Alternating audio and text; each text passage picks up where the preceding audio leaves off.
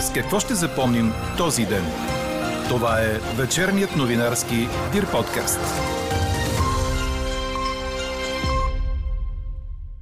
С това, че започнаха да ни мамят и с онлайн лекарски консултации. В Бургас, ако нямаш 18 години или придружител, трябва да си се прибрал вкъщи до 8 вечерта. Властите в Холандия не успяха да убедят хората, че вечерният час има ефект за намаляване разпространението на вируса. Коментар по темата от българката Елица Йорданова, която живее там от години, очаквайте в края на подкаста. А в Русия Владимир Путин ще може да се кандидатира за още мандати. Говори Дирбеге. Добър вечер, аз съм Елза Тодорова. Чуйте подкаст новините от деня на 24 март. През нощта ще превали слаб сняг на места в източната половина на страната.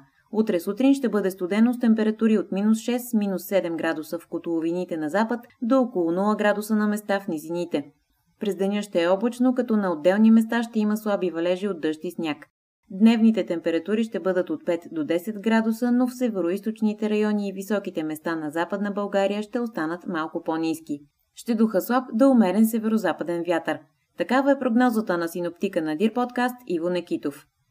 Ако тръгвате на път, имайте предвид, че заради зимната обстановка са въведени поетапни ограничения на движението за тежкотоварни автомобили в проходите в областите Смолян и Кърджали, а Троянският проход е изцяло затворен.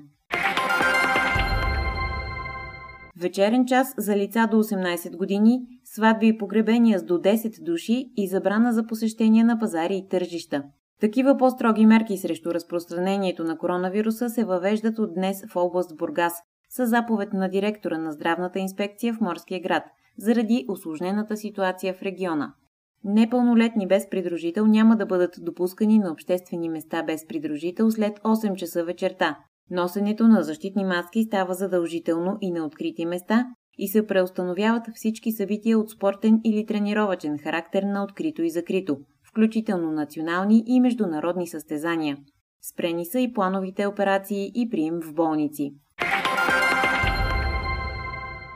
650 лева на месец ще получава семейство с едно дете и 975 лева ще получава такова с две и повече деца, ако на родителите се е наложило да останат вкъщи по време на онлайн обучението. Днес правителството отпусна допълнително 52 милиона лева в помощ на семействата с деца до 14 години. Мярката има подоходен критерий, който беше увеличен на 150% от минималната заплата. Това ще рече, че ако семейство с едно дете иска да кандидатства, трябва да има доход до 2925 лева, а с две и повече деца до 3900 лева. Немедицински лица са се регистрирали в различни платформи, които предлагат онлайн консултации с лекар или възможност за записване на час за преглед при специалист. Затова алармират от Българския лекарски съюз – Съсловната организация припомня, че само регистърът на Лекарския съюз гарантира, че онлайн консултации се извършват от истински лекари. Медицинските платформи за онлайн консултации не носят отговорности за данните, публикувани в платформите на потребителите или медицинските лица и нямат задължение да ги обновяват и актуализират. Затова препоръката към потребителите е да се уверяват в сайта на Лекарския съюз, че специалистите, при които записват час, имат право да упражняват професията. COVID обстановката от последното денонощие е такава. Поставени са малко над 12 400 дози вакцини, което е нарастване от предишните дни, но са нараснали и новите случаи. 4851 души са регистрирани с вируса, което е около 24,4% от направените тестове. В болница са настанени 8927 души, а излекувани за денонощието се водят едва 2571. Сред лекуващите се в болница е и депутатът от Национален фронт за спасение на България Петър Петров. Според лидера на партията Валери Симеонов, Петров е настанен в ВМА в тежко състояние. И докато говорим за лечебни заведения и COVID ситуацията у нас, в болницата в Благоевград не са установени нарушения от страна на персонала при лечението на 43-годишната бременна жена, която почина преди повече от седмица след осложнения. Това е показала разпоредената от директора вътрешна проверка. Ваксини срещу коронавирус да бъдат изнасяни по-трудно от Европейския съюз, предвижда Европейската комисия. Тя предложи нови принципи, по които да бъде одобряван такъв експорт – реципрочност и пропорционалност. Това означава, че ако страната, за която е предназначен експорта, има голям производствен капацитет, но ограничава износа на собствената си продукция, ще се преценява дали Евросоюзът да изнася ваксини към нея. А критерият пропорционалност означава, че комисията и страните членки ще преценяват епидемичната обстановка, броя на иммунизираните и наличието на вакцини срещу COVID-19 в съответната страна. Град Обзор и още 6 съседни села стават самостоятелна община в област Бургас. Това реши правителството на база на проведения наскоро местен референдум за отделяне от община Несебър. Новата община ще включва град Обзор и селата Баня, Емона, Козница, Паницово, Приселци и Раковско. Административно-териториалната промяна ще влезе в сила от деня на обнародването на указа на президента в Държавен вестник. Какво не се случи днес? Българската хотелиерска и ресторантьорска асоциация отказва да седне на една маса с Сдружението на заведенията в България и Българската асоциация на заведенията, защото смята, че те разединяват бранша, говорят против други представители на бизнеса и работят за противопоставяне между хотелиери и ресторантьори. Тази позиция идва след като преди дни двете организации поканиха на среща Българската стопанска камера и няколко браншови организации от затворените с заповед на здравния министр бизнеси. Желанието им бе да обсъдят общи действия във връзка с пандемията и настоящите мерки. А по-рано се обявиха и за пълен локдаун и затваряне на всички търговски обекти. Според Българската хотелиерска и ресторантьорска асоциация обаче, така работещите в хотелите биха останали не само без работа, но и без никакви финансови постъпления, за разлика от самостоятелните заведения. В крайна сметка до разговори за обединяване на позициите не се стигна. Великобритания ще въведе нови правила за кандидатите за обежище, като направи по-трудно за бежанците, които влизат нелегално в страната, да останат в нея. Това съобщи министърът на вътрешните работи Прити Пател, която определи новата система като твърда, но справедлива. Новият план за миграцията предвижда по-бързо настаняване на беженците в неотложен риск, като същевременно прави по-трудно това за онези, които пристигат нелегално.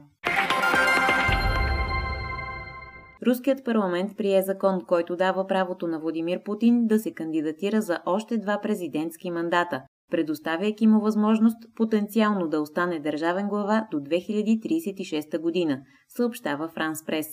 Нормативният акт има за цел да приведе избирателното законодателство в съответствие с нови разпоредби на Конституцията, пише на сайта на Горната камера на Руския парламент.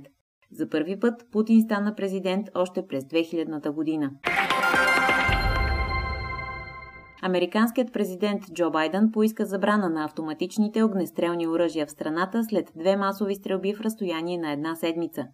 Той се надява този път законодателите да се вслушат и по думите му да подходят с здрав разум и да спасят американски животи.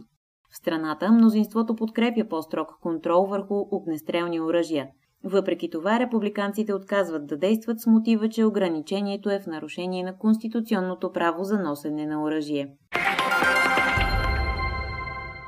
Папа Франциск нареди възнагражденията на кардиналите да се съкратят с 10% и да се намалят заплатите на другите свещеници, работещи във Ватикана. Целта е да се спасят работните места на редовите служители, след като пандемията причини сериозен спад в приходите на католическата църква. Светият престол съобщи, че Франциск е издал указ, налагащ пропорционално урязване на заплатите от 1 април. Служителите на по-низко равнище няма да бъдат засегнати от мярката, съобщава Reuters. Четете още в Дирбеге.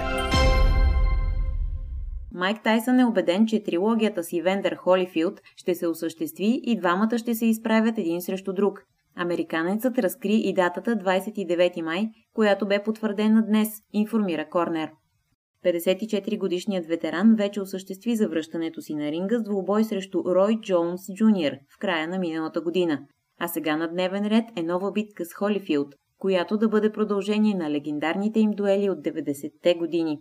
Тогава и Вендер спечели първия матч, а вторият завърши с дисквалификацията на Тайсън, след като Майк отхапа парче от ухото на съперника. И до днес това остава един от най-паметните моменти в бокса. Чухте вечерния новинарски Дир подкаст. Подробно по темите в подкаста четете в Дирбеге. Какво ни впечатли преди малко?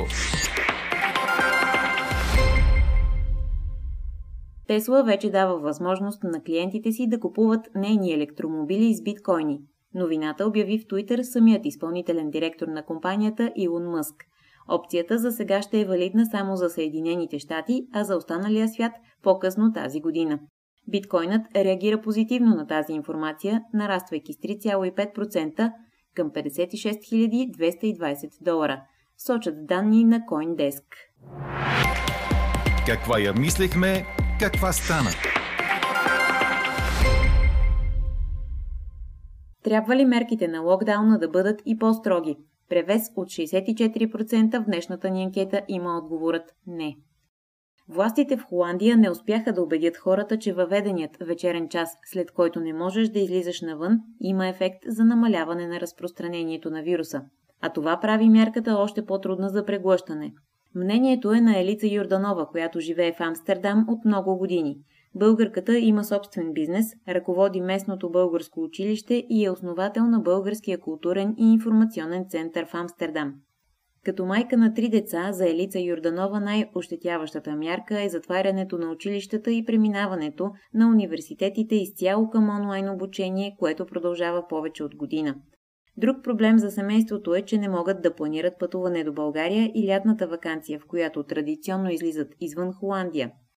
Как се живее с вечерен час, който до края на март остава от 21 часа, а след това ще стане от 22, чуйте от Елица Йорданова. С нея разговаря Елена Бейкова. Като цяло не толкова в физическото му измерение, че човек не може да излезе навън, но по-скоро психологически има ефект, че знаеш, че не можеш да излезеш след това време. Това неминуемо се отразява на хората. Естествено, никой от нас не ходи всяка вечер на заведение, дори да, да бяха отворени или всяка вечер на гости, но самата идея, че знаеш, че не можеш след този час и ако трябва да се прибираш от някъде, съответно бързаш да се прибереш на време, оказва влияние върху хората и, и не е приятно, защото все пак е някаква форма на ограничаване на свободата, която като цяло на никой не е приятна, като част от мерките, които така или иначе ограничават нашите свободи. Вие специално а, каква работа имате навън, т.е. колко време изкарвате навън и случва ли се да се прибирате по-късно вечерта? Ами във връзка с, с работата моите и на съпруга ми не ни се налага по работа да бъдем а, толкова късно а, навън и с оглед на това, че все пак имаме и по-малки деца, за които има определен режим в колко часа трябва да вечеряме горе-долу, за да могат да си легнат на време за другия ден, независимо дали са присъствено или онлайн на училище, но стараем се поне този, този режим на децата да не го разваляме. За нас не е чак толкова, може би по, по-трудно да се приеме през, през уикенда или когато сме вакансия, защото нали, посещенията в приятели така или иначе са много ограничени, тъй като доскоро беше позволено само един човек външен, който не е от семейството да ни гостува а, и съответно един от нас може да отиде някъде на гости, което също не е много приемливо. В този случай по-често избираме да не ходим. Един друг плюс, който имаме, така, частично облегчение на тази мярка е за собствениците на кучета. Понеже ние имаме куча, имаме право след 9 часа също да бъдем навън с кучета. Но като цяло физическото измерение на мярката не е приятно, но по-скоро идеята, че нещо е забранено и доеди си колко часа трябва да си направил всичко възможно да се прибереш, в противен случай трябва да имаш, ако те спрат за проверка, необходим документ, да речем от работодателя или за това, че имаш причина основателна да, да се намираш по това време навън.